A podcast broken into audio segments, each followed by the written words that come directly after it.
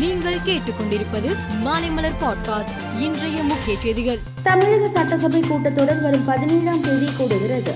இதையடுத்து சட்டசபை கூட்டத்தொடர் நடப்பதையொட்டி முதலமைச்சர் மு ஸ்டாலின் தலைமையில் அமைச்சரவை இன்று மாலை ஐந்து மணிக்கு கூடுகிறது. இந்த கூட்டத்தில் அமைச்சர்கள் அனைவரும் கலந்து கொள்கின்றனர்.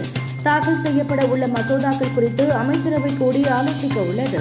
சென்னை பரங்கிமலையில் மின்சார ரயிலில் இருந்து தள்ளிவிடப்பட்டதில் கழுத்து துண்டாகி உயிரிழந்த மாணவியின் தந்தை மாரடைப்பால் உயிரிழந்து உள்ளார் மகள் இறந்த துக்கம் தாங்காமல் நெஞ்சுவலி ஏற்பட்டதை அடுத்து அவர் இறந்துள்ளார்.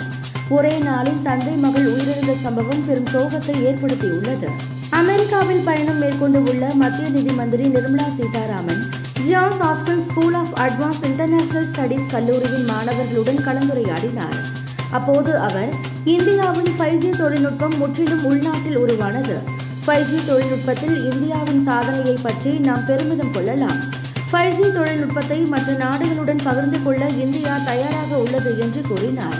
கேரளாவில் நரபலி விவகாரத்தில் கடந்த ஐந்து ஆண்டுகளில் பனிரெண்டு பெண்கள் காணாமல் போயுள்ளனர்.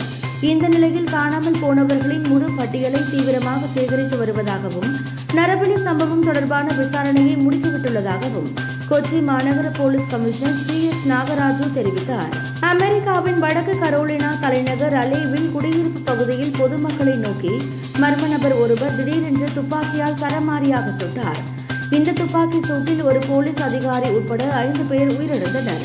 துப்பாக்கி சூடு நடத்திய நபரை பிடிக்க தீவிர தேடுதல் வேட்டை நடத்தினர். இதில் அவர் போலீசாரிடம் சிக்கினார். இலங்கையில் பல மாதங்களாக நீடித்து வரும் பொருளாதார நெருக்கடி மக்களிடம் ஏற்படுத்தியுள்ள தாக்கங்கள் குறித்து பெரடனியா பல்கலைக்கழகம் ஆய்வு நடத்தியது. இதில் நாட்டில் சுமார் ஒரு கோடி பேர் அதாவது தொன்னூற்று ஆறு லட்சத்திற்கு மேற்பட்ட மக்கள் வறுமையில் தள்ளப்பட்டு இருப்பது தெரிய வந்துள்ளது கடந்த இரண்டாயிரத்து பத்தொன்பதாம் ஆண்டில் வெறும் சுமார் முப்பது லட்சம் பேர் மட்டுமே வறுமை கோட்டுக்கு கீழ் இருந்து வந்த நிலையில் தற்போது அது சுமார் ஒரு கோடியை எட்டி இருப்பது ஆய்வாளர்களுக்கு அதிர்ச்சியை கொடுத்துள்ளது. நியூசிலாந்தில் முத்தரப்பு தொடர் நடைபெற்று வருகிறது. நேற்று நடைபெற்ற கடைசி லீக் போட்டியில் பாகிஸ்தான் வங்காளதேசம் அணிகள் மோதின. நேற்றைய போட்டியில் பாபர் அசாம் நாற்பது பந்துகளை எதிர்கொண்டு ஐம்பத்தி ஐந்து ரன்கள் எடுத்தார். இதன் மூலம் சர்வதேச கிரிக்கெட்டில் பதினோராயிரம் ரன்களை அதிவேகமாக அடித்த ஆசிய வீரர் என்ற விராட் கோலியின் சாதனையை பாபர் அசாம் முறியடித்தார். மேலும் செய்திகளுக்கு மாலைமலர் பாட்காஸ்டை பாருங்கள்.